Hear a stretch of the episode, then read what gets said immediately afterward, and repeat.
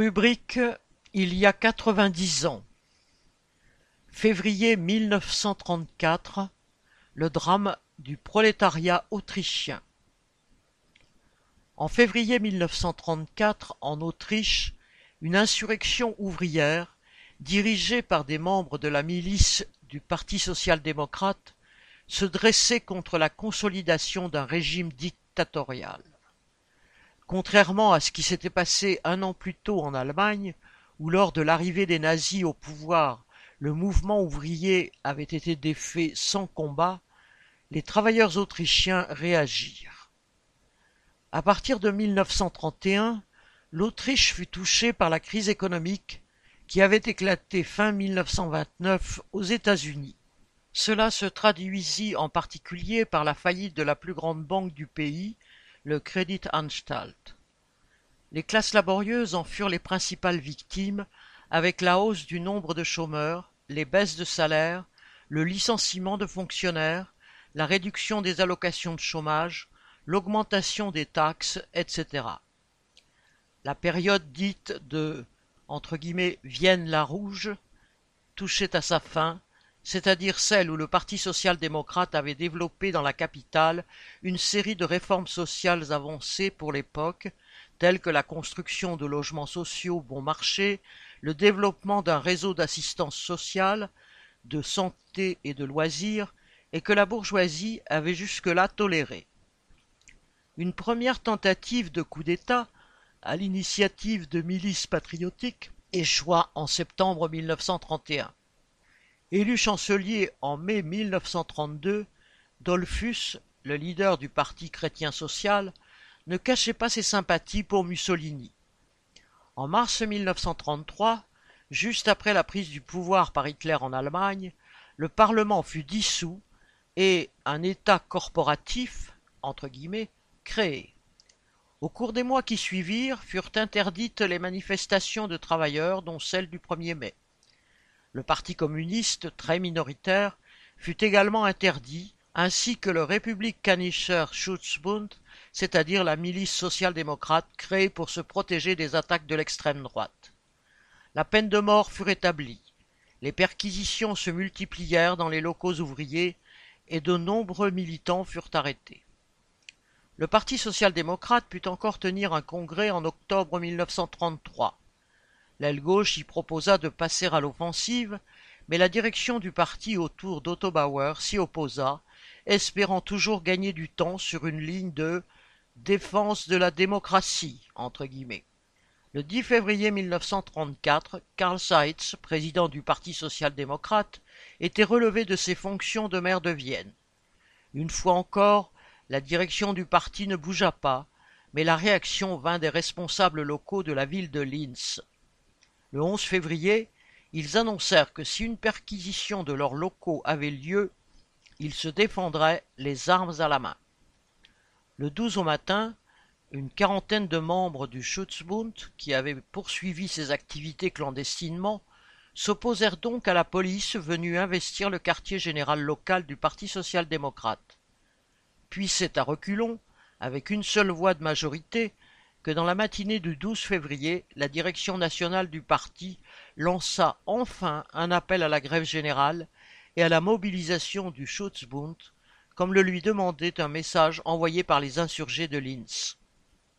Parallèlement, elle tentait une ultime concertation avec le président chrétien social du Land de Vienne pour lui proposer d'entrer dans un gouvernement de coalition sous sa direction. Dans ce contexte, de nombreux travailleurs, désorientés et démoralisés par le fait que le parti se soit refusé à toute véritable lutte contre les mesures anti-ouvrières prises depuis 1931, n'y croyaient plus. Ce fut aussi le cas de certains responsables du Schutzbund qui refusèrent de distribuer les armes à leur groupe alors qu'eux seuls savaient où elles étaient cachées. Quant à ceux qui se mobilisèrent, ils furent cantonnés dans les quartiers ouvriers à attendre l'offensive des forces gouvernementales. Cela laissa le temps à l'adversaire de contrôler la plupart des points stratégiques et de les rendre imprenables.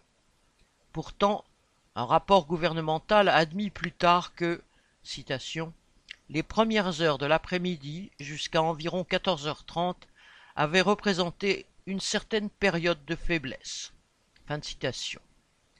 Si, comme c'était prévu, le Schutzbund avait à ce moment-là occupé les ponts, les gares, les postes de police, les centres de communication, etc., le rapport de force aurait été moins défavorable et un succès encore possible. L'armée se lança alors à l'assaut des quartiers populaires de Vienne. Les travailleurs et les militants se défendirent avec courage, immeuble par immeuble, au point que le gouvernement dut avoir recours à l'artillerie. Des combats violents se déroulèrent également à Grasse, à Steyr et dans de nombreuses villes industrielles. L'armée, appuyée par les milices patriotiques, mit quatre jours à venir à bout de l'insurrection. Le nombre des morts du côté des combattants ouvriers s'éleva à plusieurs centaines. De nombreux militants furent traînés en cour martiale, neuf d'entre eux condamnés à mort et exécutés. Après cette épreuve de force, la voie était ouverte à une évolution encore plus dictatoriale du régime. Le Parti social-démocrate fut dissous et ses militants pourchassés. Dollfuss lui-même fut assassiné quelques mois plus tard par un activiste nazi. Enfin, en 1938, l'armée allemande entrait sans aucune résistance dans le pays, accomplissant l'Anschluss, l'annexion de l'Autriche par l'Allemagne hitlérienne. C'était aussi une étape de plus vers la guerre. La social-démocratie autrichienne était devenue, à la fin de la Première Guerre mondiale, la plus puissante d'Europe eu égard à la taille de la population mais en 1918-1919, alors que l'écroulement de la dynastie des Habsbourg avait ouvert une situation potentiellement révolutionnaire, elle avait utilisé sa force considérable pour sauver l'ordre bourgeois. En 1930, le Parti ouvrier social-démocrate représentait encore 41% de l'électorat et revendiquait, avec ses nombreuses organisations de masse, 600 000 membres. Mais le 15 mars 1933, lorsque, après avoir brisé une grève des cheminots, Dollfuss avait suspendu le Parlement, le parti resta sans réaction. Revenant sur ces événements, Otto Bauer écrivit quelques années plus tard. Nous aurions pu riposter le 15 mars en appelant à une grève générale. Jamais les conditions de succès n'avaient été meilleures. Les masses des travailleurs attendaient notre signal. Mais nous avons reculé en plein désarroi devant le combat. La guerre a éclaté néanmoins onze mois plus tard, mais dans des conditions plus défavorables pour nous. Fin de citation. Un aveu qui souligne d'autant plus la responsabilité dans la défaite de février 1934 d'une social-démocratie incapable de mener la riposte aux attaques de la bourgeoisie par crainte du prolétariat et de la révolution. Henri Marnier